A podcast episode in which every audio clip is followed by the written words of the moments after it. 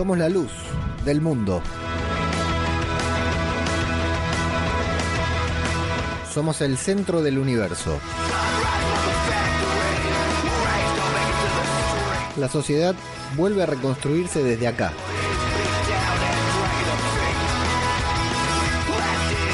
Nosotros somos los nuevos dueños de este mundo.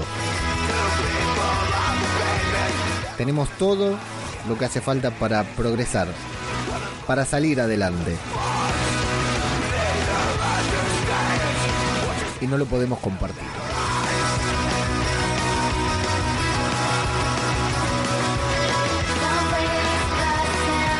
La indulgencia no es un camino. La autoindulgencia mucho menos.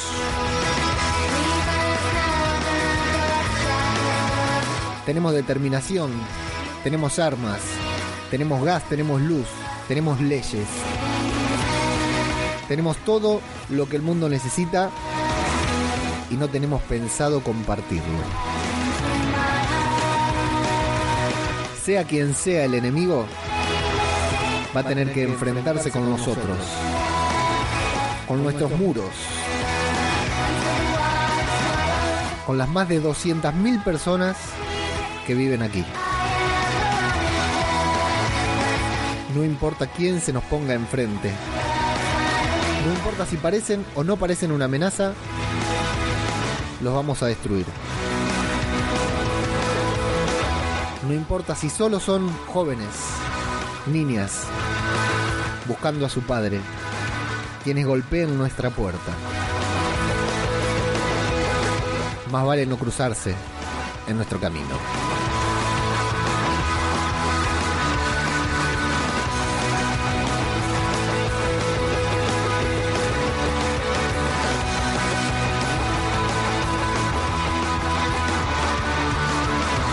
Esto es Zombie.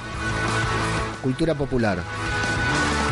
El podcast sobre The Walking Dead World Beyond.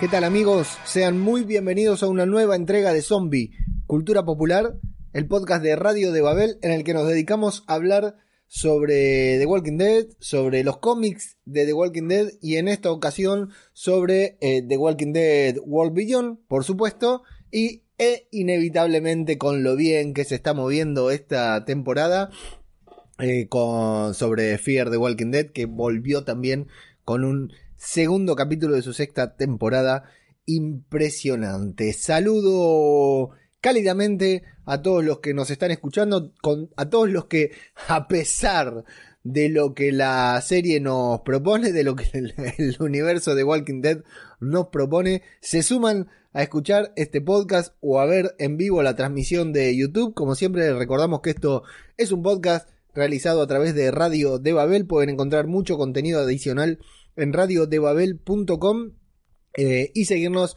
en todas las redes como arroba radio de Babel y también como arroba zombicultura en Twitter y arroba zombicultura popular en Instagram, en donde nos dedicamos a hablar eh, a través de zombicultura popular, no solamente de, Walking Dead y el universo de Walking Dead, este nuevo concepto que tenemos que meternos bien en la cabeza. Che, qué lindo queda el croma hoy, para, le digo para los que están... Eh, escuchando el podcast en Evox, en Spotify o en cualquier reproductor de podcast. Eh, la verdad que está bárbaro el croma ahí con una mano de un caminante saliendo ahí de, algo que no sé si es si es eh, barro, brea, acá hay algo que le llamamos brea, no sé cómo le llaman en, en otros lugares, eh, pero la verdad que una de las mejores cosas, una de las mejores cosas de World Beyond son estos caminantes, ¿no? Los muertos que nos muestra siempre con unas variedades. Eh, vamos a meternos en lo que es el capítulo, el tercer capítulo de The World Beyond, que tiene un título larguísimo, la verdad que debería fijarme ahora, pero si fijo tengo que minimizar algo y ya me estoy poniendo en peligro acá en la transmisión. Vamos a verificar que todo esté saliendo correctamente. Sí, bueno, e insisto, agradecimiento enorme a toda la gente que sigue escuchando eh, Zombie Cultura Popular, que se sigue sumando a las transmisiones de YouTube, porque la verdad The Walking Dead Universe luego de A Certain Doom, el episodio final, supuestamente, el episodio de fin de año de The Walking Dead, el tan postergado episodio, no eh, nos está haciendo las cosas fáciles a lo que queremos meterle onda y todo, porque bueno, eh, requiere bastante, bastante eh, esfuerzo algunas cositas. fundamentalmente, bueno, y también recordar como siempre patreon.com barra radio de Babel es el lugar en donde pueden apoyar este podcast a través de una mínima suscripción económica mensual. Eh, se pueden hacer socios de la Fundación Felices los Zombies. Hacía mucho que no mencionaba esto, ¿no? La Fundación Felices los Zombies, este lugar en donde le damos refugio a los zombies y alimentamos a los podcasters como yo que quieren vivir de los zombies y no pueden. Patreon.com barra radio de Babel. Si les gusta mucho lo que estamos haciendo, se pueden suscribir ahí. Y próximamente, bueno, vamos a abrir otras vías de micromecenazgo. Me encanta esa palabra, micromecenazgo, que es más o menos eh, es casi un sinónimo de decir eh, limosna, ¿no? Eh, dele una limosna a su podcaster favorito a través de una plataforma de micro mecenazgo. En fin, The Walking Dead, World Beyond, todo esto que dije al pedo porque todavía no encontré el título del capítulo, pero seguro alguien aquí me lo va a decir que tiene que ver con ese poema de Iris, o podemos decirle poema de mierda de Iris, ¿no? Que, nos muestran en algún momento que la verdad, yo no sé, yo no sé si me estoy convirtiendo en un viejo choto o qué, pero que la verdad que no me... Eh, the Tiger and the Lamb se llama el episodio. 5.9 le metieron en IMDB, lo están matando, ¿eh? A ver cómo viene la progresión. Tuvo 5.8 el segundo... Ah, no viene tan mal. 5.8 en el primer episodio, 5.2 el segundo episodio y 5.9 este. ¡Atención! Este episodio está mejor calificado que el eh, primero, ¿eh? Para mí el primero fue mejor, el segundo fue el peor, por supuesto, hasta el momento, hasta el momento. Eh, y el tercero, el primero fue el mejor, aunque este tuvo sus cositas, pero no llegó al nivel del primero, si es que vamos a hablar de nivel. Y hasta aquí, hasta aquí es a donde llega mi haterismo con la serie, porque ya saben cómo es perteneciendo al universo de Walking Dead. Eh, no voy a decir cosas muy feas, no porque no se las merezca, lo que haya que criticar lo voy a criticar, pero no me voy a enfrascar en eh, las cosas que, no nos gustan del capítulo. Sí, voy a intentar destacar lo bueno, mucho lo bueno o lo poco bueno que tenga. Espera que el croma se me está yendo Tengo que moverme para acá. Ahí. Si no, ahí está. Mira, parece que la, mano del zombie me está por, por agarrar. Bueno, un capítulo que yo ya había leído que iba a estar centrado en Silas, por lo menos esta, esta fase de recuerdo, ¿no? Esta fase de flashback a lo Lost que le gusta hacer. Hemos visto a The Walking Dead World Beyond que cada episodio se está basando en un, en un personaje para mostrarnos su pasado y nos muestra parte del pasado de Silas que era de lo más interesante, ¿no? Que nos había presentado en principio la serie pero sin embargo, el gran problema es que no nos revela nada, ¿no? O sea, entendemos que tú, o a mí por lo menos yo no entendí un carajo, entendemos que tuvo un inconveniente, que se pasó de violento, se le fue la mano, ¿no? Eh, entendemos que sus padres, entiendo yo que sus padres han muerto tal vez antes del apocalipsis porque le dejan esas cintas grabadas, ¿no? Esos podcasts le dejan ahí que Silas está escuchando de manera constante. Esta canción con la que abrimos es la que escucha Silas en ese momento. Bueno, y estos flashbacks de Silas pensamos en que nos van a llevar a algún lugar y yo creo que no nos llevan a ninguno. Eh, fundamentalmente Silas ha cometido un error, ha, matado a alguien a, puñetazos, si podemos eh, sintetizar eso como un error, ¿no? Simplemente, pero yo pensaba que el capítulo nos iba a decir por qué, para qué, cuándo, de qué manera, etcétera, y sin, embargo no nos lo dijo. Evidentemente no era lo importante, no era lo que la serie quería comentar. Eh, pero a mí me quedé ahí con las ganas porque pensé que iba a ser la gran revelación del episodio y un carajo, no pasó nada. Eh, atención con este muchacho, Silas Hal Compton es el actor que dirigió su propia película, escribió y dirigió su propia película llamada Bleached. No la he visto, pero se ganó premios, se ganó bastantes premios por guionista, creo que por actor también. Así que por ahí estamos en, frente a una promesa del cine y todavía no lo sabemos, ¿no? Eh, no obstante, la gran mayoría dijeron que le dicen el joven Eugene, algunos hijos de puta, son malos, ¿eh? Eh, pero la gran mayoría dice que es uno de los personajes que más le gusta, aunque en este que era su capítulo no nos ha dado tanto, salvo por esa gran escena final. Pero bueno, bien logrado este personaje tímido, eh, en parte cobarde, y en parte lo que entendemos de Silas, o lo que yo termino de entender de Silas, es que no le tiene miedo a los caminantes, lo dice él, sino que se tiene miedo a sí mismo. Lo que él tiene es miedo de lo que puede llegar a ser cuando pierde el control, y hasta ahí ese tema es bastante comprensible de lo que puede suceder. Bueno, nos habíamos quedado con Hope caminando. Para mí le faltó una escena al capítulo pasado. Nos habíamos quedado con Hope que avanza hacia eh, la sirena que tiene que hacer sonar. Y en este ya la vemos que está por ahí cerca, que tiene un plan, los despierta a todos por la radio.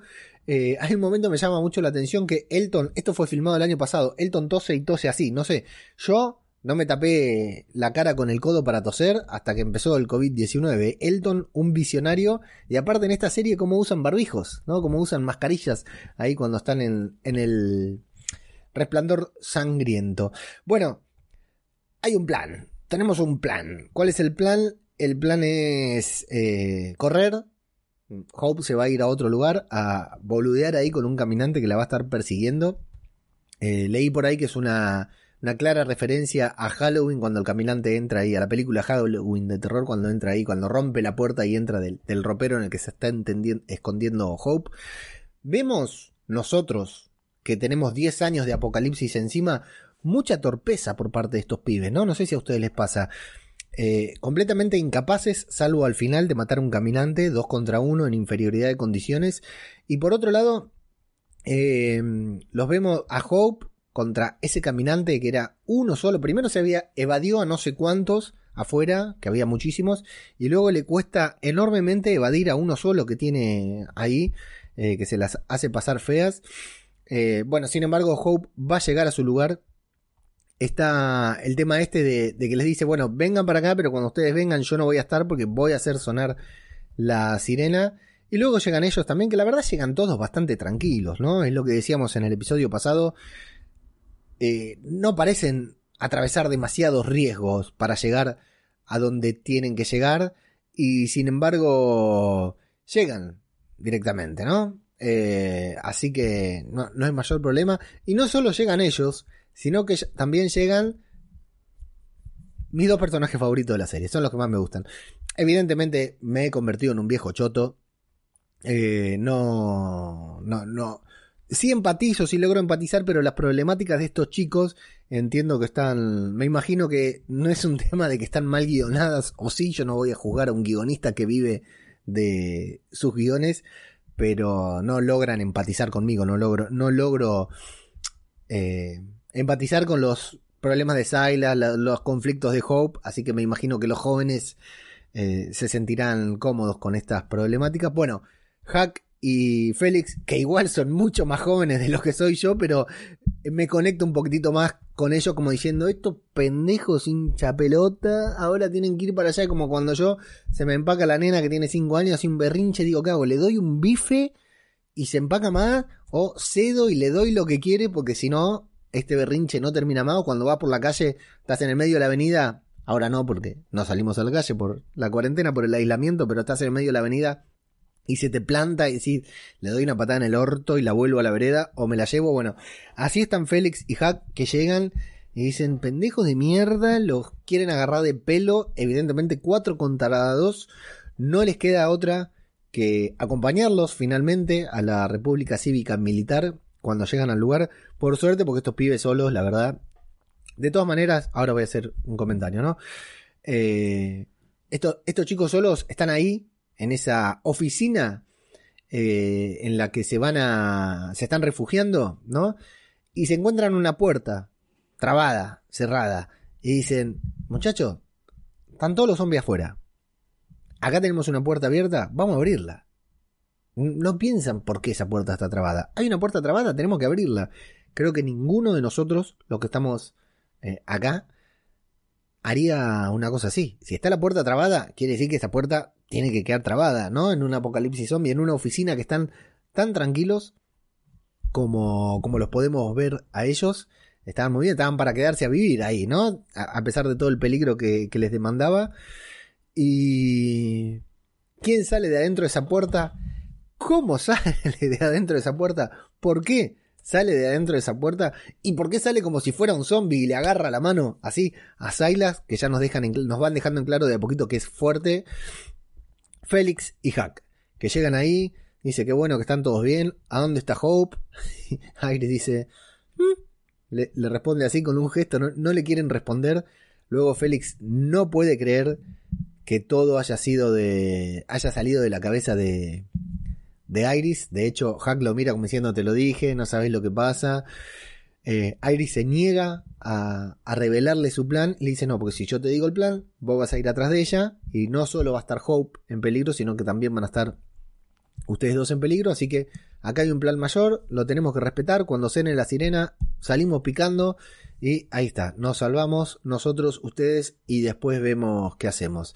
El que está un poco preocupado es Silas, porque ya lo habíamos visto en su flashback que llega a la colonia campus luego de este incidente. ¿Se acuerdan en el primer episodio que las chicas cuchicheaban sobre Silas? Y no porque decían que lindo gordito, sino porque decían este tendría que estar preso. Así que evidentemente ha estado en otro lugar. ¿Pero dónde? Porque en la República Cívica no estuvo. Cuando Félix lo recibe, le dice, Omaha es fantástico y acá la universidad es genial. Eh, así que tampoco viene de Omaha evidentemente vendrá de Portland, Silas, no, no sabemos, la verdad, no, no entendemos. Yo por lo menos no entiendo bien de dónde viene Silas, porque de la República Cívica Militar evidentemente no viene. Tiene un encuentro ahí con, con Iris cuando hace poco tiempo, recién que se fue su padre. Ahí lo que vemos es que Silas decide trabajar y no ir a la escuela porque no quiere encontrarse no quiere estar con chicos de su edad porque vemos que lo cargan, se le ríen. Eh, después vemos cuando va escuchando Walkman, muy bueno cuando va escuchando Walkman y le empieza, se le empieza a empastar la cinta eh, y escucha que hablan mal de él. Yo pensé que ese pibe iba a ser al que fajaba, pero no, se ve que evidentemente ya había sido el problema de, que, de fajar a alguien. Y bueno, Claro, no se quiere relacionar, sin embargo aquí termina relacionándose, eh, siente empatía por Hope, por el tema este de Hope que está escapando de sus errores, escapando del error de no, no haber matado a ese caminante, pero hay un error mayor, un error más grande, que es el que cometió al discutir con su padre antes de que éste se vaya a la República Cívica Militar. Eso la dejó preocupada, la dejó sentida con, con su padre, ¿no? La última vez que lo vio, cree que no lo va a ver nunca más y encima, la última vez que lo vio, discutió, le dijo de todo, que no se quería, que no quería que se vaya y cosas por el estilo.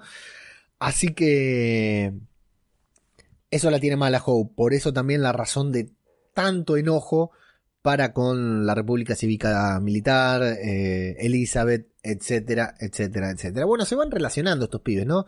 Silas, Iris, eh, Elton se van contando sus problemas, mientras Hope desarma la sirena, no la puede volver a armar, se da bastante maña, la verdad, para desarmarla, para armarla, porque se le rompe la, palanca, muy buena esa escena en que se le rompe la palanca y, y va a insultar y la cortan, porque es una serie para adolescentes la cortan. Y tienen un, un diálogo ahí con entre Hope e Iris, un diálogo más entre tantos otros diálogos. Se hacen faquio ahí a través de, del handy. La verdad que muy divertido, muy tierno. No, para nada, una pavada total. Eh, pido disculpas si hay alguna persona que realmente empatiza con esto, pero a mí eh, me atrae la historia fundamentalmente porque planteo muchas intrigas, como decimos al inicio, y ya quiero saber cómo se van a, a resolver, ¿no? Y otra cosa que nos habían dejado en claro también al principio era que Silas. Hasta ahora nadie mató a un caminante. ¿Vieron? Nadie mató a, un empty acá. Eh, Iris lo único que hizo fue dejar a uno lisiado, ¿no? Dejarlo convaleciente. Pero nadie, ninguno de ellos pudo matar a un caminante, a un empty. Sin embargo, lo miran a Silas y le dicen, che, gordo, vas a poder matar un empty, porque si no, nos vas a caer. En algún momento vas a tener que enfrentar. ¿Por qué si nadie? Nadie hasta ahora pudo matar a un empty. ¿Por qué se la agarran con el gordo, no? y Silas dice, no, yo soy fuerte, llevo la mochila, lo llevo a ustedes a UPA, hago todo lo que tenga que hacer. Luego nos lo muestran empujando la puerta porque llama al gordo que empuje, el gordo tiene fuerza, cosas por el estilo. Y bueno, ya nos dejan en claro esto. Se ponen sus mascarillas, todo, fíjense, antes de, salir a correr está muy bien. Y arrancan directamente cuando empieza a sonar la sirena, que suena fuerte. Hope se, cae de la escalera de una manera muy torpe, se dobla el tobillo. Eh, muy, muy circunstancial, no muy oportuno. Y acá tenemos que decir que los caminantes, estos caminantes que están todos con caucho, supongo que es, ¿no? Esto que se va derritiendo del, del resplandor sangriento de estas gomas que están ardiendo durante hace casi una década. Y Sayla se va quedando atrás mientras va pensando en el poema de Iris, que el poema, ya te digo, a mí no me generó nada. Muy lindo, muy hermoso, pero no me generó nada el poema. Los caminantes empiezan a quedarse ahí atrapados en eso que eh, no sé qué es, pero evidentemente es inflamable. Tenemos la manito esta que está arriba de mi cabeza mientras los caminantes se acercan a Hope. Y Hope, que encontró un encendedor de benzina, estos Sipo, les decimos acá por la marca, ¿no? Que se ha popularizado, no sé cómo le dicen en otros lugares. Eh, en una escena muy linda, muy cámara lenta, muy hermoso, la verdad, artísticamente genial, pero ¿por qué esta chica inmadura, inconsciente, tira el encendedor, un encendedor que le puede ser útil. Si, podía prender un pasto, ¿no? Un pasto y encender el fuego, queda hermoso, pero la verdad que me parece... Lo entiendo de John Wick, ¿no? Si prende fuego y lo tira así y listo, y después va y se compra otro, pero anda a conseguir otro encendedor. Hay un lindo momento de eh, Hack y Félix que se ponen ahí a pelear contra los caminantes. Ellos son los que combaten a, los caminantes, que la tienen muy clara. Es muy bueno verlos en acción. No los vemos al 100% todavía de lo que pueden hacer o de lo que nos hicieron creer que pueden hacer. Yo guardo mucha ilusión con ellos, mientras Elton y Silas pasan sin enfrentarse ninguno. Bueno, está ese momento también, ¿no? Eh, eh, eh, en que van pasando y los van cubriendo y viene Hope, que viene rezagada atrás de ellos, no muy lejos. Tampoco hay tantos caminantes, ¿no? Tampoco hay tantos caminantes, pero se le vienen encima. Y no hay forma. Estos pibes no tienen manera de enfrentarse a, a los muertos, a los empties. No hay forma, ¿eh? Vienen dos que están fundidos, que están geniales. Digan lo que quieran, esos dos se pegaron por el neumático derretido, evidentemente los pegó, muy creativos, muy bien pensados. Bueno, se le vienen encima a Hope. Hack y Félix, que están ahí para proteger a los chicos, tranquilos, se quedaron allá en la otra punta mirando lo que pasaba, ni se les ocurrió acercarse. Y bueno, amigos, felicidades. Iris mata a su primer empty, pero claro, se olvida que estaba pegado al otro y el segundo se le viene encima. Cuánta torpeza, ¿eh? Cuánta torpeza en estos chicos, la verdad que es doloroso verlo es doloroso contarlo. Supuestamente estas escenas deberían generarnos preocupación, ¿no? Deberíamos ver a los chicos y decir, ay, se la va, a comer, se la va a comer, la va a morder y se va a morir Iris, la protagonista, y sin embargo los vemos y es como hacer, uh, mira lo que hizo, ¿no? Es como que nos da vergüenza decir loco, pero tantos supervivientes más capaces que han muerto. Eh, y bueno, finalmente Iris salva a Hope, Hope Hope salva a Iris y logran salir ahí del resplandor sangriento mientras todos los demás se quedan mirando, se quedan esperando ahí a, a los demás. Silas ve llegar a sus amigos y empieza a tener flashback de Félix diciéndole eh, la secundaria es la mejor forma de, de hacer amigos y Silas evidentemente dice, la mejor forma de hacer amigos es la calle. ¿Vieron eso? Nunca tuvieron así un amigo medio pandillero dice, no, yo dejé la escuela porque lo mejor que hay es la calle. Y va viendo ahí, dice, yo hice mis amigos igual y aparte esta está buenorra. Por Hope lo digo, ¿no? Así que sí, estoy acá en mi lugar. Y de golpe, antes de que puedan salir, un caminante de manera sorprendente, sorpresiva, eh, tira una reja, el peso de los neumáticos vuelca la reja encima del lugar en donde tienen que pasar los chicos y los grandes, ¿no? Y los adultos pasan todo. Eh, que estaba a cargo, se pone a, sostenerlo. Eh, a los Hulk, a los Hulk en Endgame. Eh, tira, tiene que tirar las mochilas, que él llevaba las mochilas de todos para aguantar ahí la fuerza, porque ya nos habían dejado en claro tres o cuatro veces que Silas era muy fuerte. Elton se arriesga porque necesita sí o sí su mochila y vuelve al lugar, al otro lugar para agarrar la mochila, para rescatar la mochila. Eh, y finalmente Silas suelta, caen los neumáticos, hacen de barrera para los caminantes. Y ahora díganme, explíquenme por qué esos cuatro chicos y esos dos adultos no corren, no se van de ahí corriendo una vez que caen los neumáticos y tienen los caminantes quedan al otro lado. ¿Por qué no siguen corriendo? ¿Por qué se quedan mirando, desafiando a los caminantes y viendo a ver si cruzan o no cruzan esa barrera? Eh, es para darles un fierro en la cabeza.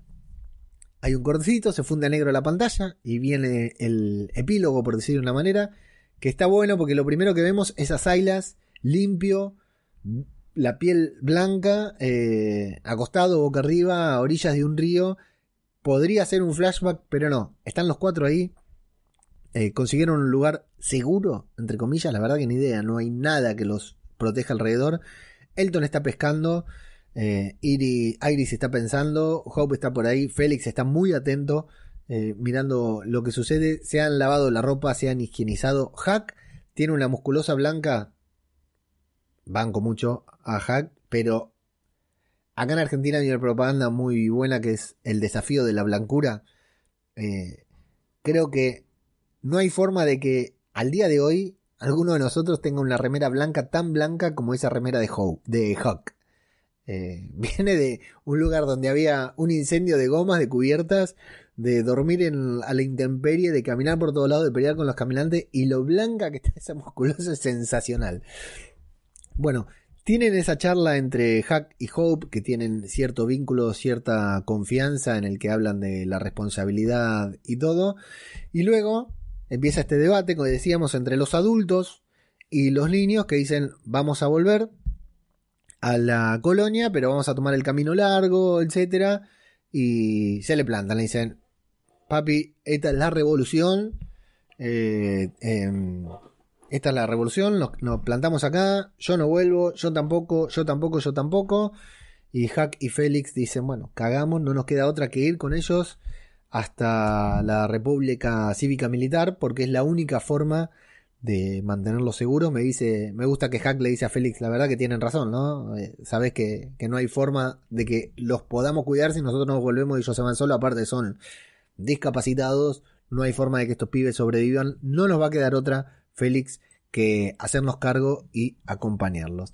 Y vamos a tener una charla más entre Hope o, y Iris, en la que Hope blanquea las razones la razón por la que murió su madre, algo que a Hope le preocupaba mucho, algo que a Iris la conflictuaba porque sabía que algo faltaba en ese rompecabezas que era la muerte de su madre, ella se culpaba porque se había paralizado supuestamente, este era un tema pendiente entre las dos hermanas, pero nunca lo hablaron y bueno, eh, qué mejor momento para hablarlo que luego de estar al borde de la muerte. Una muy linda interpretación de esta actriz que no me acuerdo el nombre, de Alexa Mansur, la que hace de Hope.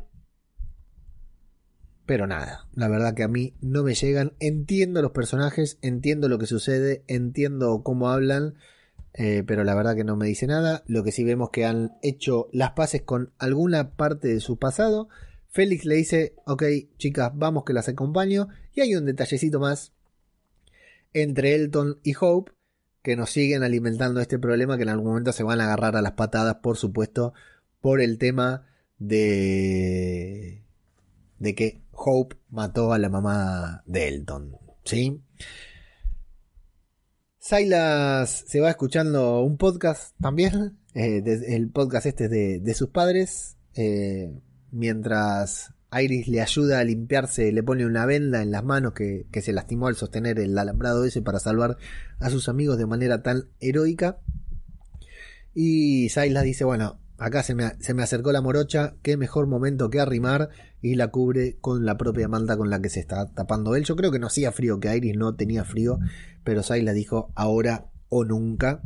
Eh, hicieron un plano corto para que no se vea la erección de Silas, pero bueno, funde a negro la pantalla y decimos, mamita querida, otra vez se nos terminó el capítulo acá y yo el martes tengo que salir a, grabar un podcast y tengo que hablar de esta serie y no pasó absolutamente nada.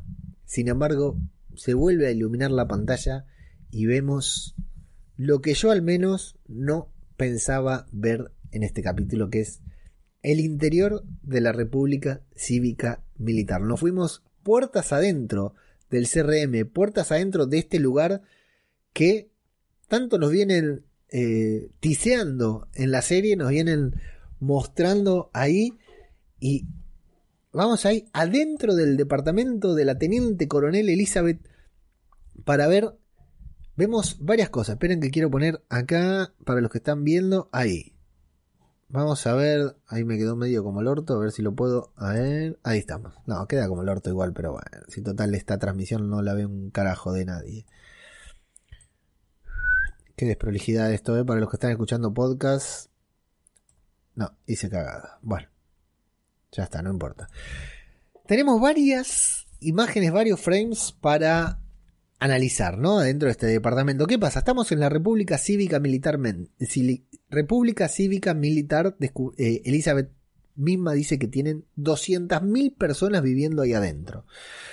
Eh, a mí todo esto es lo que más me gusta de The Walking Dead World Beyond. La introducción a esta nueva comunidad, a este lugar, en el que vemos un mapa con marcas, con flechas. Hay que interpretarlo este mapa, ¿eh?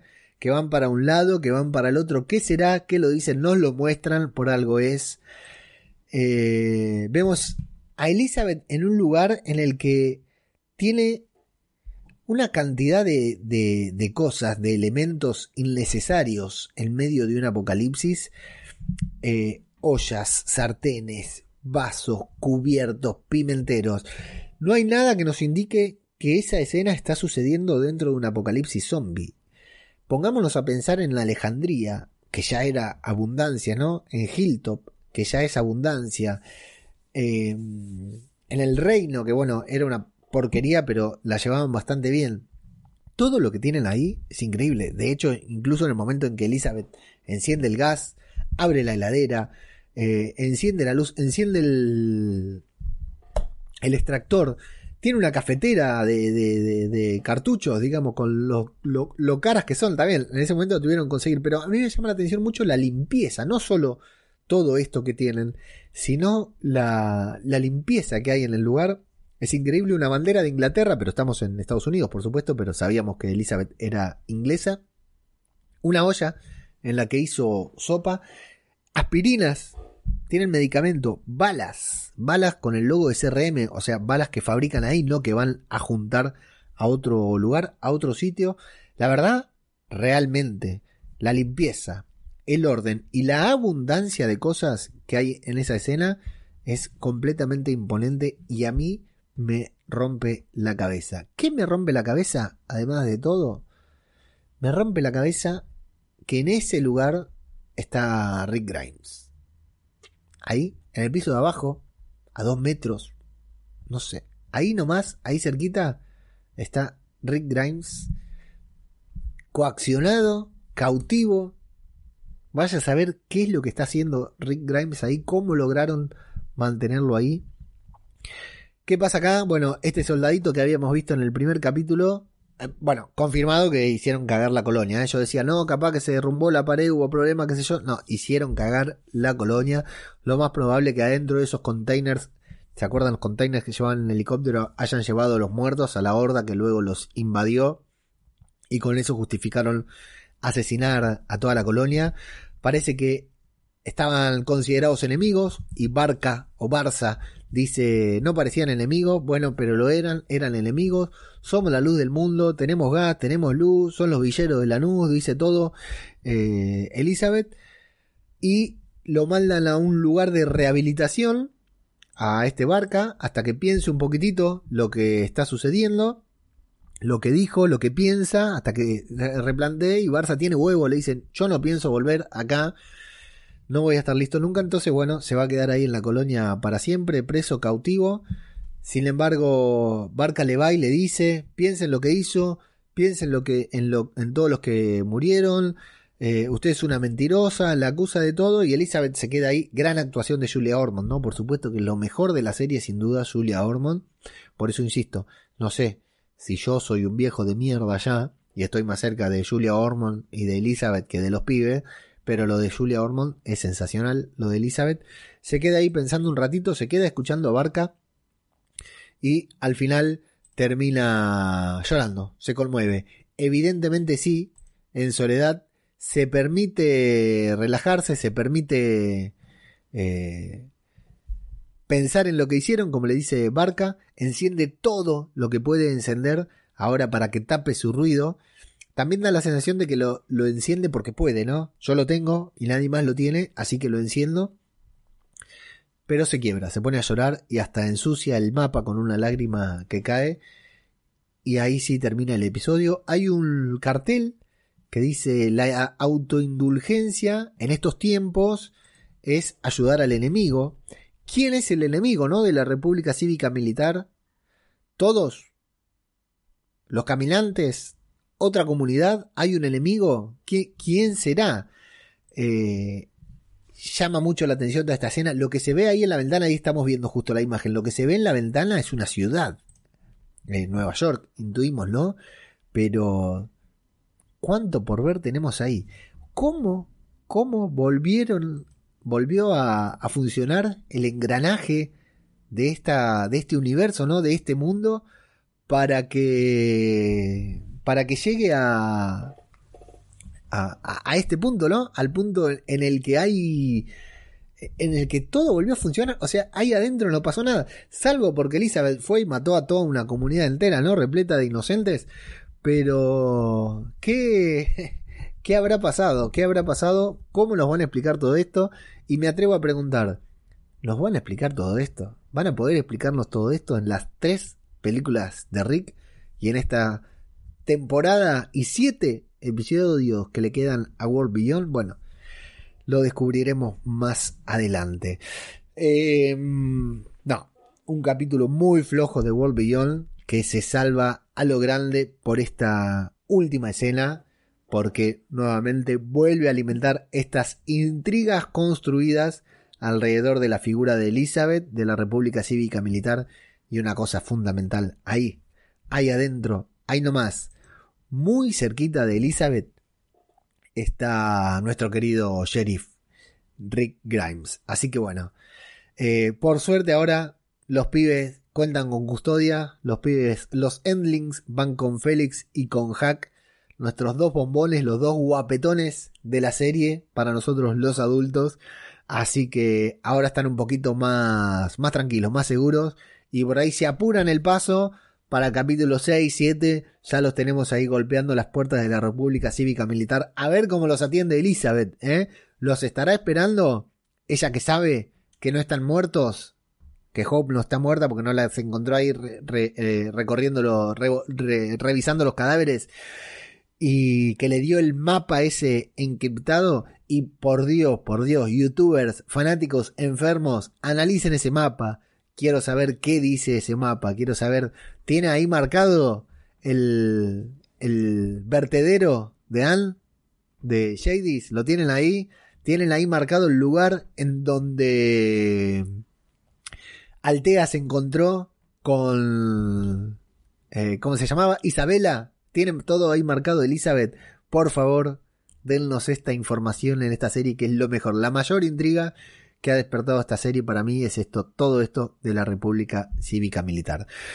Pero bueno, esto es lo que sucedió en el episodio de The Walking Dead World Beyond, tercer episodio de Tiger and the Lamb, un episodio flojito, flojito, eh, pero que según los que votan en IMDB, mejor que los dos anteriores. Ahora vamos a hablar de la otra serie del universo Walking Dead, eh, del universo de Walking Dead, Eh, y luego ya me meto ahí con los comentarios de todos los que están ahí dando la lata en YouTube a fondo. Luego ya vamos a meter. Así que hacemos la introducción para hablar de la serie que está causando sensación en el universo de Walking Dead.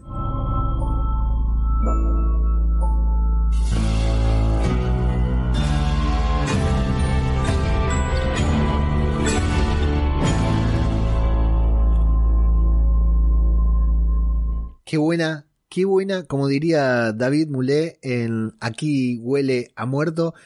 Qué buena la tenía que cambiar y no cambié. Ahí está, mirá, mirá lo que tengo atrás mío. ¡Ah! ¿Acaso soy extraño? Soy extraño y quiero. soy extraño y no sé qué hacer con todos estos zombies. Por favor, este, el inicio de, de Fear, lo dije ayer en el audio que le mandé a los chicos de Aquí huele a muerto, aplíquenle a Garrapato que como siempre eh, recomiendo escuchar el podcast hablando sobre Fear porque es desopilante. Al igual que la serie, ¿no? Al igual que esta serie que tanto nos gusta. Un capítulo muy fier, protagonizado por tres de los eh, protagonistas, valga la redundancia, principales de la serie, ¿no? Tenemos a Víctor, a Alicia y a nuestro querido Daniel Salazar. En un inicio la escena inicial no puede ser. Está bien, ¿no? Decimos, no puede ser más fiel, lo que sea. Tranquilamente podría ser una de las películas de Romero, ¿no? Hoy, por otra cuestión, estaba viendo algunas escenas de Day of the Dead de Romero, en la que está Greg Nicotero, el productor, director, productor ejecutivo de, de Walking Dead y, se lo come un zombie. Tranquilamente es una escena de estas, pero sí, está, está sacada porque es lo que dicen los chicos de Fier, ¿no? Los caminantes de esta escena tienen otra, ya funcionan como entidades malignas, ¿no? Eh, funcionan como It, el payaso, no solo como caminantes, porque se agachan, reptan, arrastran hacia adentro en vez de salir a buscar más carne. Es genial. Y otro que no cumple con ninguna de, la, de los patrones normales de la humanidad es este muchacho medio hindú que, no se queda ahí parado mientras todos los demás se van muriendo y a uno de los Rangers los atrapa la... que lo puede salvar, ¿no? Pero no lo salva, no, elige salvarlo hasta que la persiana no lo está apretando. La verdad que es un, inicio que duele. La intro, la imagen de intro ahí con, con la silueta de Strand que va a ser el protagonista del episodio, ¿no? Eh, contrariamente a lo que creemos, eh, estando Alicia y siempre siendo Alicia la, la que más lleva eh, el, liderazgo, digamos, de los grupos, salvo cuando se pone a pintar árboles, eh, los tenemos ahí, a estos, ahí afuera de ese lugar que tiene Virginia, al que parece que ellos no tienen acceso porque después logran entrar, no sé a dónde estaban ellos, a dónde vivían, y tiene este problema con el Ranger. La primera vez que vemos a Strand enfrentando a alguien, corríjanme si me equivoco, pero la primera le tira un balde de caca al Ranger y se ponen a discutir ahí. Alicia intenta intermediar eh, y Strand, bueno, claro, Strand tenía, no lo sabemos nosotros, y no va a quedar del todo claro en el capítulo, un pacto con Virginia, por eso se hacía tan el, guapetón, tan el, el, machote ahí con este Ranger, del cual parece que se salva de la paliza justamente porque interviene la hermana de Virginia, esta nueva actriz, esta incorporación que es parte del elenco estable ahora, Zoe Coletti, Google, amigos, soy Goletti, así nomás, lo único que les digo. Eh, amigos y amigas, amigues. Eh, googlean a Soy Coletti, que estuvo también. Esta chica había audicionado para The Walking Dead y no quedó, no participó, no, no quedó seleccionada y finalmente tuvo su revancha en Fear, así como Nico Tartarella, Nico Tortorella y Alexa Mansur, que también eh, habían audicionado para The Walking Dead y no participaron y tuvieron su revancha en World Beyond. Bueno, Vamos a ver a Salazar que perdió la memoria, tiene un golpazo en la cabeza, está medio tarado, no se acuerda nada. Eh, igual habla con, habla con, imposible no reírse, ¿no? Habla con Strand, Strand intenta hablarle en español y Salazar le dice, ni aunque no estuviera tarado, no te entiendo, no te entiendo nada, dice Strand. Es cierto que Strand, su pareja era vivía en México también y todo, pero le habla en español y Salazar lo mirará, lo mira como diciendo, ¿en qué idioma me, estás, me está hablando este negro? No le entiendo ni jota. Bueno, eh, Salazar está ahí cortándole el pelo a Virginia queda igual Virginia después del corte de pelo Salazar, la verdad que nada. Está bien, ¿no? Que recuperen esto de, Salazar siendo el peluquero. Y qué buen personaje, qué buen personaje Salazar, qué buen actor Rubén Blades, que cómo se nota en los años de carrera que tiene, ¿no? Si bien no es un top, no es eh, eh, Robert De Niro, pero cómo se nota en los años de carrera que tiene eh, Rubén Blades, la, pista que tiene, ¿no? Y arriba del escenario, bueno, ni que hablar. Bueno, los van a mandar a otro lugar a Víctor y a Alicia, por supuesto. ¿A dónde los van a mandar? Los van a mandar ahí. Tienen que hacer algo. ¿Qué tienen que hacer? Tienen que limpiar un galpón, este galpón que tengo atrás mío, que está lleno de caminantes porque adentro hay algo que, se los cuenta la hermana de Virginia después, adentro hay algo que Virginia quiere para enfrentar a alguien que anda por ahí. Ese alguien claramente es Morgan, ¿no? ¿Qué necesita para, para matar a Morgan? La verdad que no, no, no sé qué se necesita para matar a Morgan. Está bien que Morgan prácticamente es inmortal. Pero Strand, desconocido, quiere planificar una revolución junto a Janis, a quien rescataron en la temporada anterior, junto a Charlie, que estaba ahí de casualidad. Eh, y me gusta Strand, que es como Rick, ¿no? En términos, cuando dice, hmm, nos juntaron a todos acá, van a saber que la jodieron al haberse metido con nosotros, al haberse metido con la gente equivocada. Strand dice lo mismo, listo, somos cuatro. Hay 20 Rangers armados, un francotirador allá arriba. Yo tengo un plan. Bueno, un plan de mierda, por supuesto. Eh, sobre todo porque. Ah, me gusta mucho que Alicia tenga la 10. La 10 con lo que significa la 10, ¿no? El número 10. Y Strand el 22. Que en Argentina, todos los números. No sé si esto sucede en todas partes del mundo. Acá en Argentina hay algo que le llamamos la quiniela. Que es la, la lotería, digamos, ¿no? Pero la quiniela que uno va, apuesta un número y si sale ese número gana. Y cada número tiene una relación con algo sobre eh, los sueños. O sea, si soñaste con eh, las piernas de mujer, le tenés que jugar al 77 si jugaste con, si soñaste con una niña bonita, tenés que jugarle al 15. Si soñaste con un borracho, tenés que jugarle al 14. No sé si esto es en todas partes del mundo. Alicia tiene la 10, lo digo porque Alicia es la 10 del equipo, ¿no? La mejor del equipo. Y Strand tiene el 22, que es el loco. Me encanta. Bueno, ¿qué pasa acá? Lo voy a resumir porque nos vamos a ir al carajo. Eh, empiezan con este plan de qué hacer, de cómo tomar el poder, de cómo hacer la revolución. Alicia descubre que Strand tiene un acuerdo con Virginia. ¿Cuál es el acuerdo que hizo con Virginia? Le entregó, parece, el tanque de Al, no lo sabemos, por ahí se, olvidaron de emitir un capítulo, ¿no? Eh, le entregó el tanque este de Al a cambio de que no lo separe a Víctor porque Víctor no quiere estar lejos de Alicia porque Salazar le dijo, Víctor, ¿te acuerdas que Salazar no lo quiere mucho a Víctor, ¿no?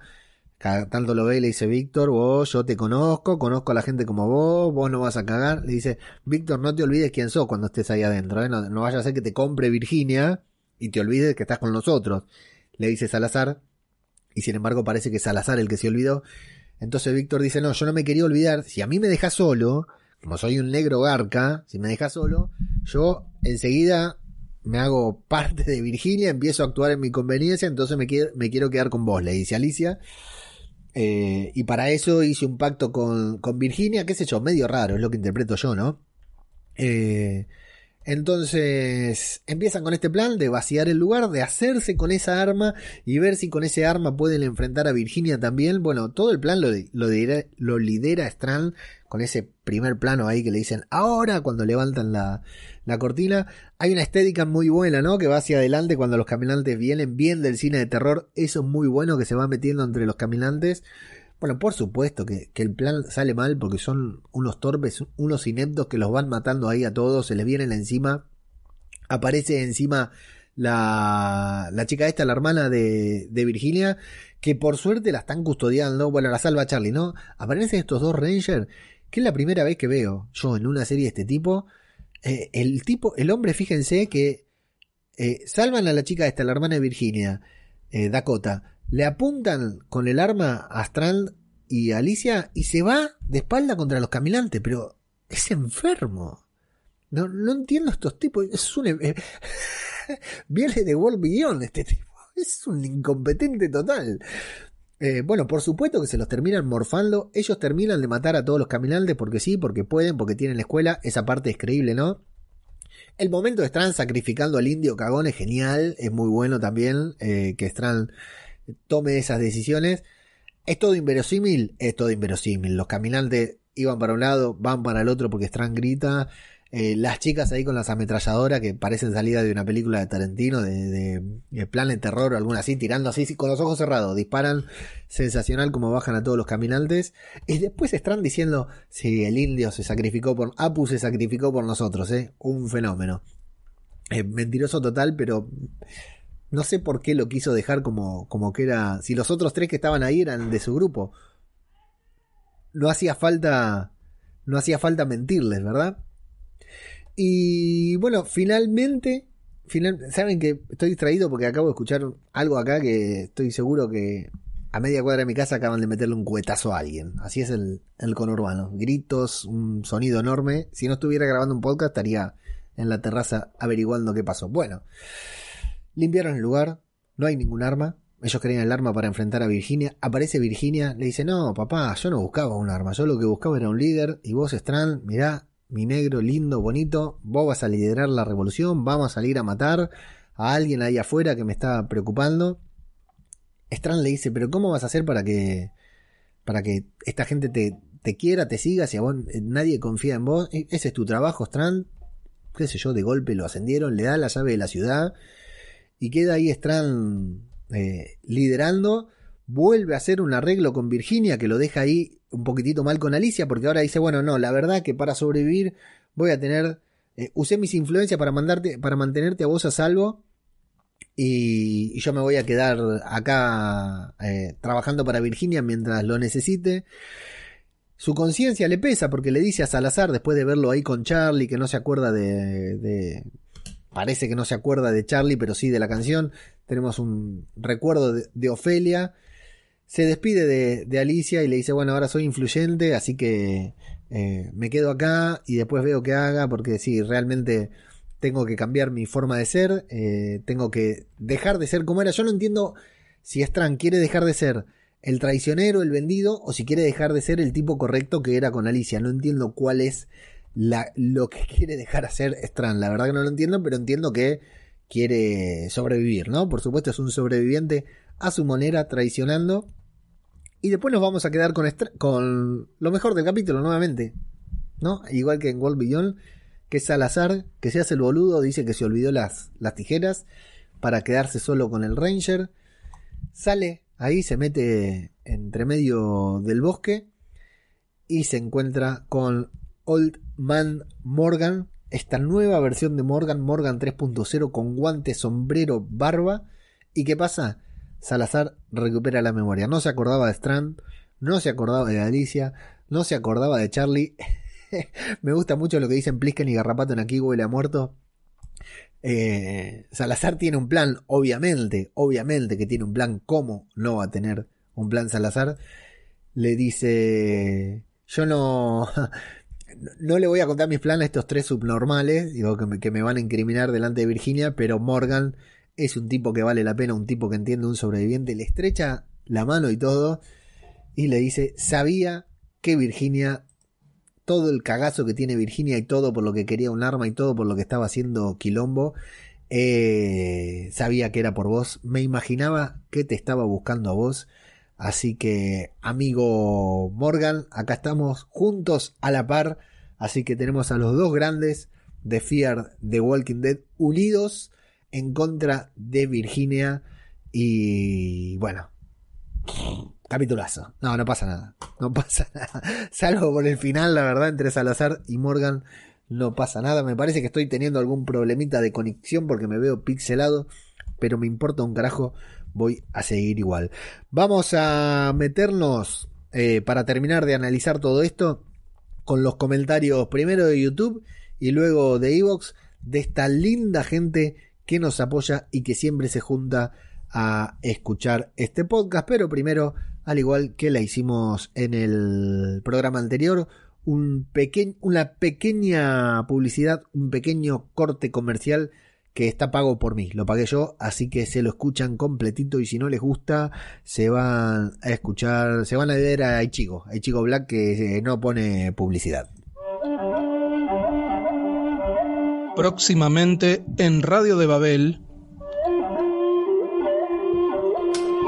Hola, yo soy ajeno al tiempo. Hola, yo soy Pablo Urs.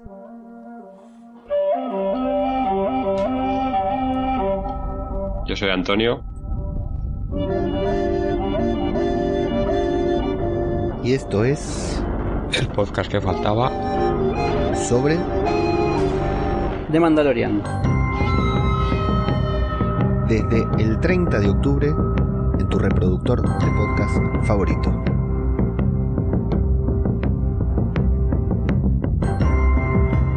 www.radiodebabel.com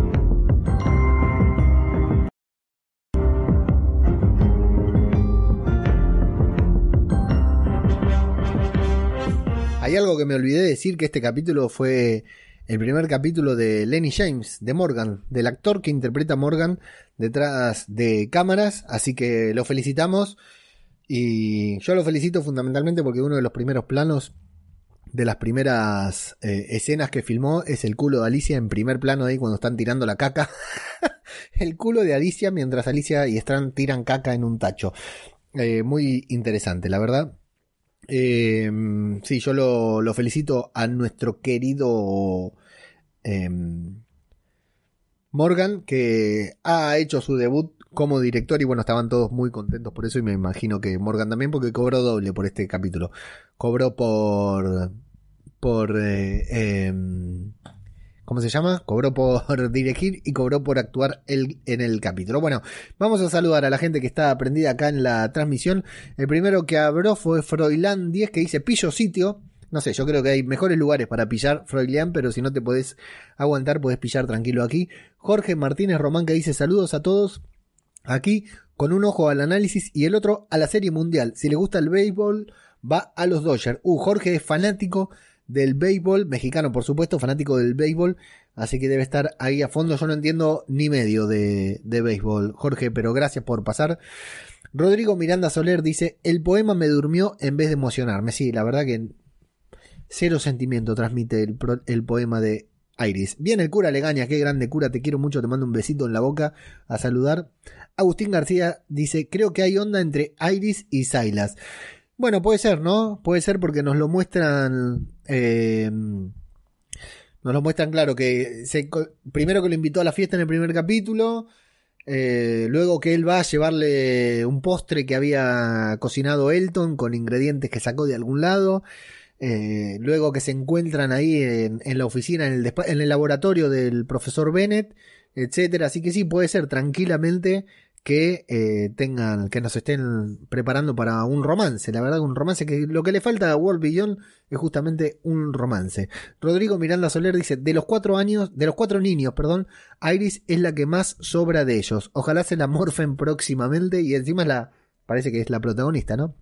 El cura dice, creo que la serie no consigue que acabemos de empatizar con los personajes porque nos falta mucha más información de cómo han llegado hasta allí en el apocalipsis. Solo me interesa la trama del CRM. La trama del CRM es lo mejor, coincido. El cura Legañas dice, aclarale a Soriano la línea temporal de Beyond que sigue dando la chapa. Pero Soriano te la juega vos, cura. Soriano entiende más que nosotros eh, de Walking Dead, pero se hace, se hace el subnormal para hacerte enojar. Agus García dice, muy mal actuado lo de Iris. Cuando Hope le cuenta su secreto, ella pone una cara de quien se entera que va a llover. Sí, yo esperaba otro tipo de reacción. Iris le, eh, Hope le dice, debería habértelo dicho. Sí, deberías. Fin, cara de piedra. Mientras Hope se está mandando toda una actuación de que se va quebrando que me resulta bastante convincente. Eh, Rodrigo dice, quiero ver el departamento de Rick. ¿Estará bueno o será una garcha? Una garcha decimos nosotros cuando decimos que es muy cutre, que es muy feo, traduzco para los españoles. Y Agus dice, seguramente tiene un buen depa. El de Hit seguramente... seguramente sea una garcha, sí. Qué grande Hit. Y nos dicen que va a aparecer en la película de, de Rick, el, ¿cómo le decían? El falete negro, le decían la tertulia zombie. Y... Eh, ¿Y Jadis? ¿Dónde vive Jadis? Jadis vive en el, en, en el, en el basurero de CRM, ¿no? Ahí es la que se hace cargo, tiene la concesión del basurero. Eh, otra cosa de la República Cívica Militar que iba a decir, nos... No, no me acuerdo, me, me hice... Me quedé pensando en esto de- del departamento de HIT Y, y, ahora me olvidé lo que iba a decir, a ver si me acuerdo después. Bueno, luego sobre Fear, el cura se ríe, dice que Fear es la serie buena y que eran cubos de caca, sí, genial esto, ¿eh? Rodrigo dice, el opening como portada de cómic está buenísimo. Sí, me gusta que sea temático, que vaya cambiando también. La, la, temporada pasada también iba cambiando, pero me gusta esto de las siluetas y todo está muy bien hecho. Bien, eh, Pablito Ours, el artista, qué grande, Pablo, le mando mañana. Estamos grabando con Pablo y con Antonio, grabamos la previa de The Mandalorian. ¿eh? Así que si les gusta The Mandalorian, manténganse atentos a Radio de Babel porque hoy estuvieron compartiendo ahí en un grupo que nos armamos de... Hago una pausa porque no tengo idea si esto está transmitiendo o no transmitiendo. Ahí estamos. Ahora sí, Puede haber habido un microcorte, pido perdón por la desprolijidad y le mando un saludito a Telecentro y la concha bien de su puta madre. Eh, eh, grabamos mañana de Mandalorian, decía, con Pablito, con Antonio y tienen una información, estos pibes manejan una información imposible. Eh, ¿Cómo va? Dice Pablo, no había visto hace mucho los vivos. Excelente fondo, ya no queríamos ver más tu ventana. Sí, sí, ya era hora de cambiarlo. El cura dice, viva el culo de Braguitas. Eh, García dice, lo de Daniel haciéndose el loco se veía desde lejos. Me sorprende que Alicia y Víctor se creyeron en esa pelotudez. Y lo que pasa es que son dos pelotudos, son dos pelotudos, ¿qué decir? Rodrigo dice, me sorprende que Daniel confiara más en Alicia que en Morgan. Debe ser porque ella estaba siempre con Víctor y no podía decirle nada. Sí, también, ¿eh? Es cierto. Que confiara más en Morgan que en Alicia. Sí, sí, entiendo, Rodrigo. Es cierto porque Alicia la conoce de hace mucho tiempo, es hija de Madison, etcétera, pero a Strand no lo quiere salosar, ¿no? Me parece que se me murió la conexión a internet, amigos. Eh, Agus dice: Yo preferiría ver a Alicia y Rosita en musculosa blanca, totalmente, todo el tiempo, sí. Pero igual Hack está muy bien, ¿eh? Hack está muy bien. Y el Félix en cuero directamente, sí, tiene un físico impresionante. Estuvo subiendo unas fotos. Y luego dice: Ketis Shudiski, qué nombre. Fear lo ven en Fox, en Amazon Prime Video los capítulos están pero no disponibles. Alta verga, sí, la verdad que esta mierda de Amazon Prime que te pone para ver cosas que no se pueden ver. Mira, no sé cómo es tu nombre, te voy a decir Ketis. Lo vemos, eh, lo, transmite AMC por televisión por cable, lo transmite AMC, si no me equivoco, los lunes. Eh, la gran mayoría de los otros lo vemos de manera informal, eh, por medios no tradicionales, ¿no? Para verlo antes, etcétera. Pero los lunes se puede ver por AMC, no lo pasa Fox. Ni Fear ni World Beyond lo transmiten Fox lo transmite directamente AMC, que es la cadena que lo, produce. Y cualquier cosita, eh, contactanos por arroba cultura popular en cualquiera de las redes. Y bueno, te damos una mano para saber dónde verlo, dónde conseguirlo. Eh, en cuanto a lo, al capítulo anterior, me voy a los comentarios de Evox, en donde tenemos una banda de gente loca y de mente que pasa para saludar y para contar qué pasó, qué le pareció el episodio. Freud 24 dice, tuviste que hablar de Fear y se ríe, y se ríe. Tremendo capitulazo. Sí, vamos a seguir así, vamos a hacer un, un magazine. Me, dieron permiso Plisken y Garrapato de aquí huele a muerto, así que vamos a seguir hablando de Fear. Y Freud dice, visto el 2x01 de World Beyond que no me transmitían eh, nada de los personajes empieza a ser un problema. Que no me transmitan nada de los personajes empieza a ser un problema. Qué mal contada la historia de Félix. Ni el padre más homofóbico no le abriría la puerta a su hijo en el fin del mundo. Tienen buenos personajes, a ver si va remontando esto que después de ver los últimos capítulos de The Walking Dead y de Fear, esto se queda muy por debajo. Ojo a lo que nos contaba creo que Agus en el episodio pasado sobre la vida personal de eh, Nico Tortorera, el actor que interpreta a Félix, que parece estar bastante relacionado con lo que nos han contado sobre Félix en este capítulo. A Jesús. Dice, gracias por vuestro programa, pero ya os dije que no tenía buena pinta la serie. Episodio más flojo que el anterior, no soy hater, todavía estamos hablando del 12. ¿eh? Me gusta el universo de Walking Dead, pero los errores son cada vez más gordos, sobre todo los errores de espacio-tiempo. Aparte, esos cuatro chicos no aguantarían ni tres días con lo verde que están como para que se encuentren a un Ligan. Sí, ese es el tema, ¿no? Porque imagínate si se encuentran al gobernador, al los come crudos los. Se los come, se los coge, hace todo lo que quiere, lo que quiere. Freud 24 dice que llevan 10 años en el apocalipsis. La única forma de que coja fuerza la serie es que vayan muriendo todos y tenga un final trágico. Y luego dice 10 años y no los han puesto a matar un caminante. Qué verditos están. Sí, la verdad que tendría que haber clases teóricas como la de Félix y clases prácticas, ¿no? Matando caminantes, aunque sea caminantes como los de Millón, ¿no? Sin dientes, sin mandíbula ni nada, tendría que haber. Bueno, anotemos, anotemos muchachos porque el apocalipsis nos va a agarrar en algún momento y tenemos que aprender de los errores de World Beyond, porque en Fear y en The Walking Dead todo color de rosa. Pero acá vemos eh, realmente World Beyond lo que no hay que hacer en un apocalipsis. Viene el gran Nicolás y dice, saludos, a ver cómo levanta el podcast el episodio porque la verdad dejó mucho que desear, excepción del zombie colmena, todavía estamos hablando del episodio anterior. Lo mejor de la serie, de momento esos zombies y cuando les pintan la cara para ver sus migraciones. Sí, buenas ideas, hay buenas ideas ahí. Plisken, misterio, de misión de audaces y aquí huele a muerto, dice, gran programa Leo, Bellón la seguiré viendo, aunque de momento muy floja y no tienes que pedir permiso para comentar Fier mientras nos sigas mandando audios, por supuesto. Conchita García Torres dice, Leo, cámbiate a la serie buena de zombies que esta va a ser difícil de defender. De momento voy a darle media temporada. Cinco capítulos. Conchita, si ves cinco capítulos, puedes ver cinco capítulos más. Rock and Raúl Radio, el gran Raúl del podcast Rock and Raúl Radio, dice muy buena, gran Leo. Que sepas que no pienso ver ninguna de las dos series, pero las voy a seguir contigo. La calidad narrativa de este podcast supera cualquiera de las dos. A seguir así, máquina. Saludos y Rock and Raúl. Les recomiendo escuchar a Rock and Raúl Radio, el podcast de Raúl, justamente. Uy, sacó hace un poquito, cuando falleció Van Halen hace dos semanas, si no me equivoco, un especial sobre Van Halen muy bueno que lo recomiendo.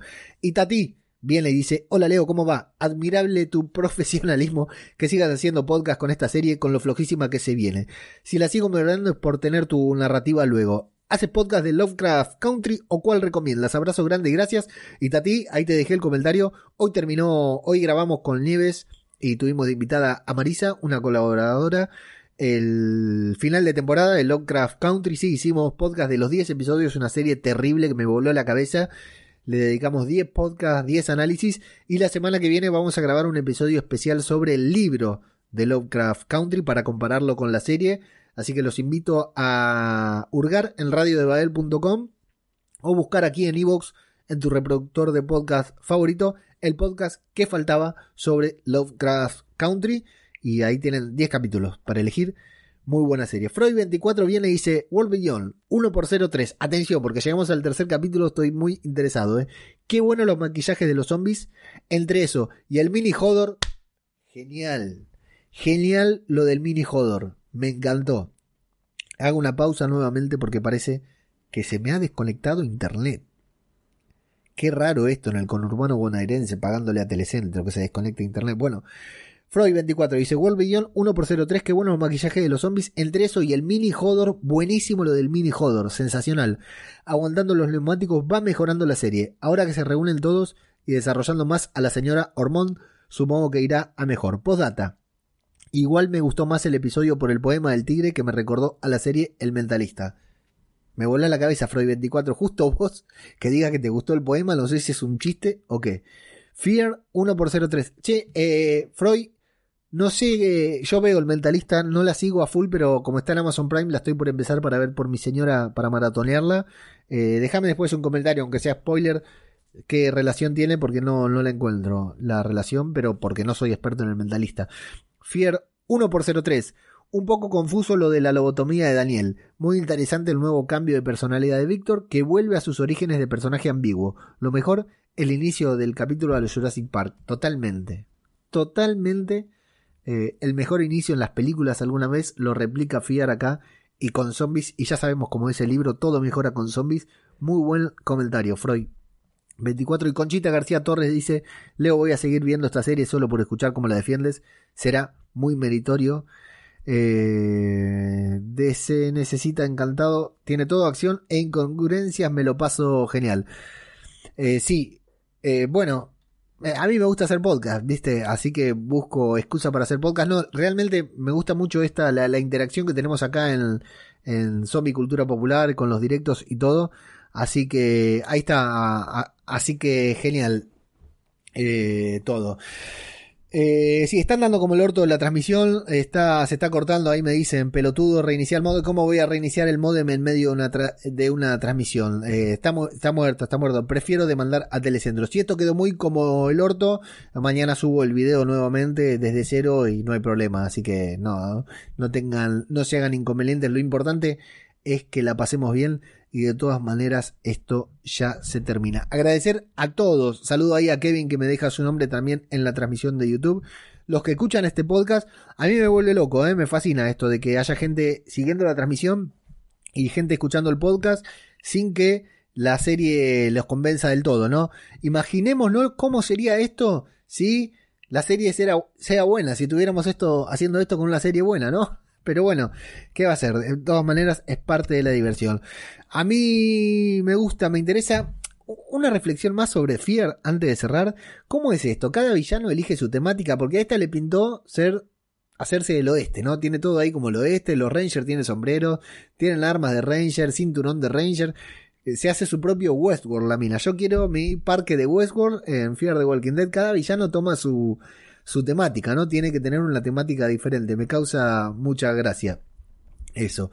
Eh, esas son las reflexiones. Me quedaba hacer de Fear the Walking de Fear the Walking Dead. Así son las reflexiones de Fear the Walking Dead. Y atención, atención porque Norman Reedus, Daryl, en sus redes sociales ha publicado fotos de Walking Dead, la serie madre, ha vuelto a las filmaciones. Así que ya se están filmando los próximos capítulos de The Walking Dead que culminarán con esta temporada 10. Los seis capítulos extra de la temporada 10 en los que tal vez, tal vez, gracias a la pandemia, podamos ver ese episodio especial centrado en el pasado de Negan. Se dice, se dice que puede ser, que puede pasar, que puede funcionar, que suceda eso. Ojalá sea así.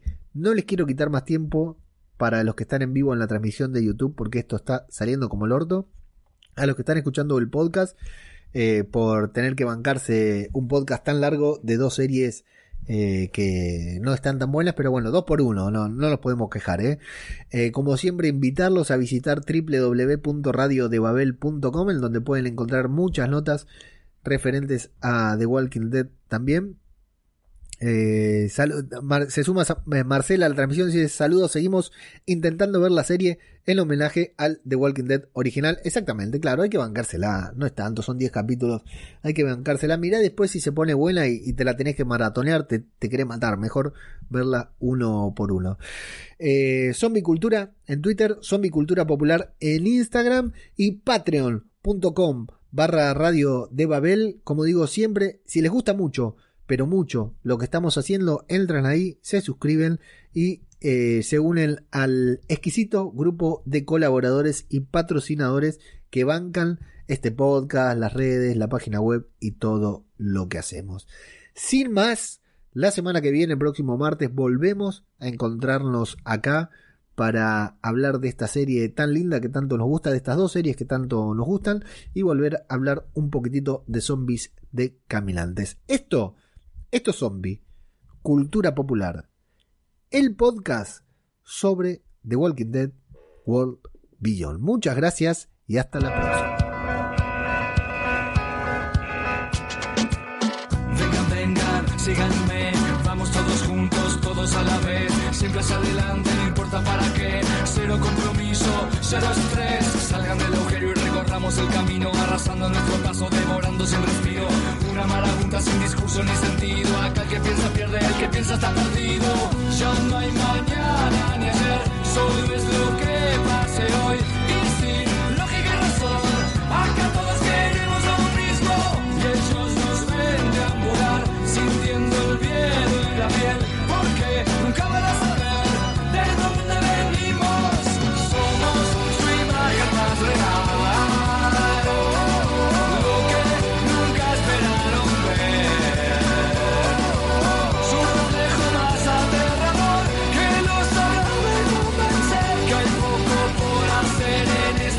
apocalipsis zombie. Búscanos en Instagram, Facebook y Twitter. Y este simulacro virtual, copiar y pegar, usar y tirar. Seguimos la jauría, la horda desalmada, exigiendo más de todo, pero sin pensar en nada. Ellos nos crearon, pero ahora nos tienen miedo, porque no pueden manipular lo que queremos. Solo por instintos que vamos al extremo y nos multiplicamos por contagio sin deseo. Y no pueden tolerar que nos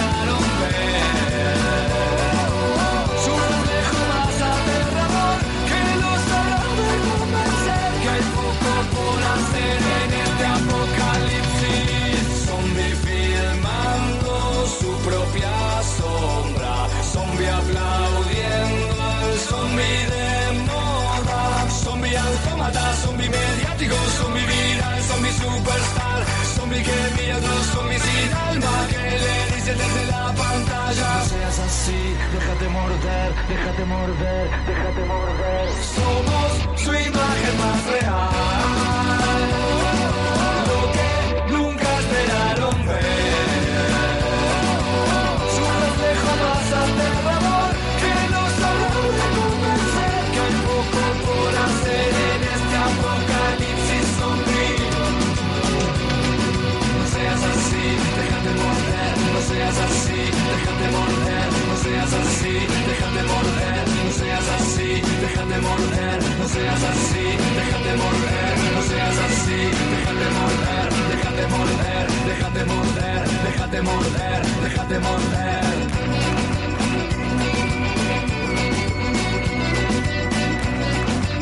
www.radiodebabel.com